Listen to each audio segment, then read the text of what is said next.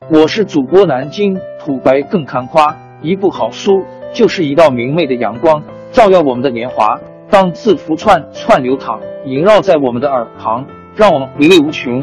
天津上元书院又和你们见面了，欢迎您的收听。听众朋友们，大家好！开讲前先打个小广告，作为主播，你们的关注和打赏是对我努力工作认可的结果。谢谢听众！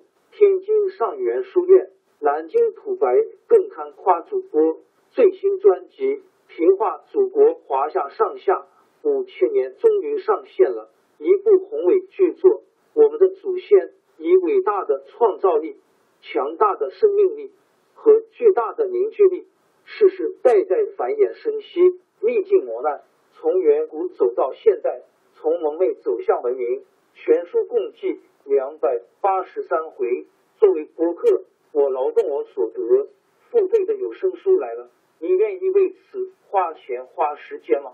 评话中华上下五千年专辑的进度更新按听众的关注和评论而定。喜马拉雅号 UID 七三二六四零二二，微信号 sh 八五七三零一四四九，请多多关注。多多打赏，谢谢大家，谢谢。下面正式开讲《评话中华上下五千年》专辑。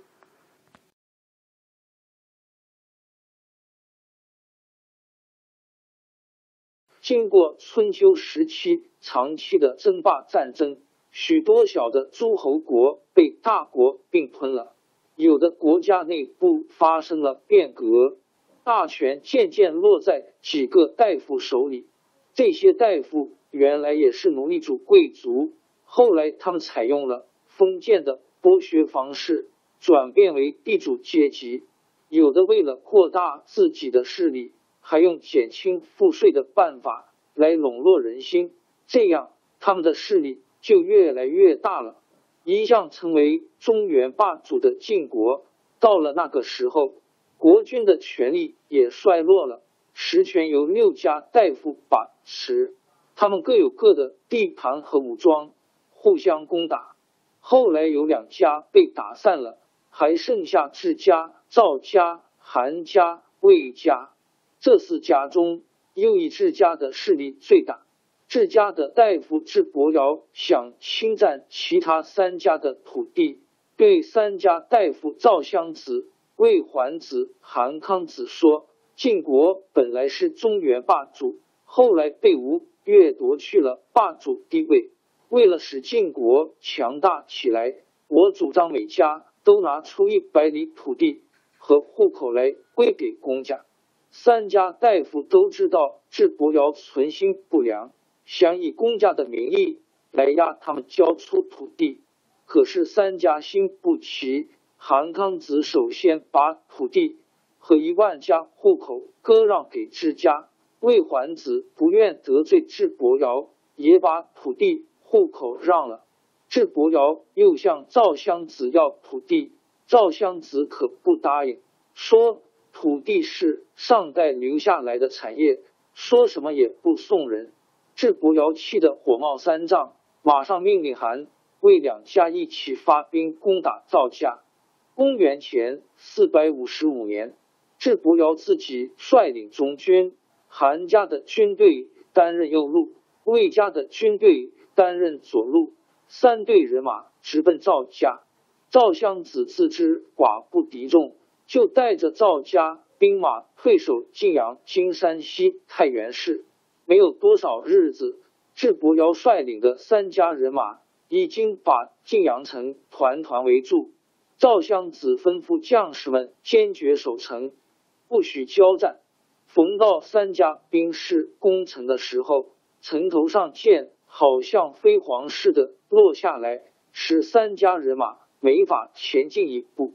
晋阳城凭着弓箭死守了两年多，三家兵马始终没有能把它攻下来。有一天，智伯尧到城外查看地形。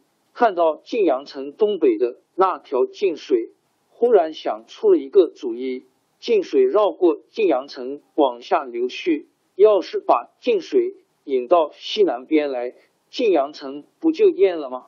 他就吩咐兵士在晋水旁边另外挖一条河，一直通到晋阳，又在上游筑起坝，拦住上游的水。这时候正赶上雨季，水坝上的水满了。智伯瑶命令兵士在水坝上开了个豁口，这样大水就直冲晋阳，灌到城里去了。城里的房子被淹了，老百姓不得不跑到房顶上去避难，灶头也被淹没在水里，人不得不把锅子挂起来做饭。可是晋阳城的老百姓恨透了智伯瑶，宁可淹死也不肯投降。智伯瑶约韩康子、魏桓子一起去查看水势。他指着晋阳城，得意的对他们两人说：“你们看，晋阳不是就快完了吗？早先我还以为晋水像城墙一样能拦住敌人，现在才知道大水也能灭掉一个国家呢。”韩康子和魏桓子表面上顺从的答应，心里暗暗吃惊。原来魏家的丰邑安邑，金山西夏县西北；韩家的丰邑平阳，金山西临汾县西南。旁边各有一条河道。智伯瑶的话正好提醒了他们：晋水既能淹晋阳，说不定哪一天安邑和平阳也会遭到晋阳同样的命运呢。晋阳被大水淹了之后，城里的情况越来越困难了。赵襄子非常着急，对他的门客张梦谈说：“民心固然没变，可是要是水势再涨起来，全城也就保不住了。”张梦谈说：“我看韩家和魏家把土地割让给智伯瑶，是不会心甘情愿的。我想办法找他们两家说说去。”当天晚上，赵襄子就派张梦谈偷偷的出城。先找到了韩康子，再找到魏桓子，约他们反过来一起攻打智伯瑶。韩魏两家正在犹豫，给张梦谈一说，自然都同意了。第二天夜里，过了三更，智伯瑶正在自己的营里睡着，猛然间听见一片喊杀的声音，他连忙从卧榻上爬起来，发现衣裳和被子全湿了。再定睛一看，兵营里全是水。他开始还以为大概是堤坝决口，大水灌到自己营里来了，赶紧叫兵士们去抢修。但是不一会，水势越来越大，把兵营全淹了。智伯瑶正在惊慌不定，一霎时，四面八方响起了战鼓。赵、韩、魏三家的士兵。驾着小船、木筏一起冲杀过来，智家的兵士被砍死的和淹死在水里的不计其数。智伯瑶全军覆没，他自己也被三家的人马逮住杀了。赵、韩、魏三家灭了智家，不但把智伯瑶侵占两家的土地收了回来，连智家的土地也由三家平分。以后。他们又把晋国留下的其他土地也瓜分了。公元前四百零三年，韩、赵、魏三家打发使者上洛邑去见周威烈王，要求周天子把他们三家封为诸侯。周威烈王想，不承认也没有用，不如做个顺水人情，就把三家正式封为诸侯。打那以后。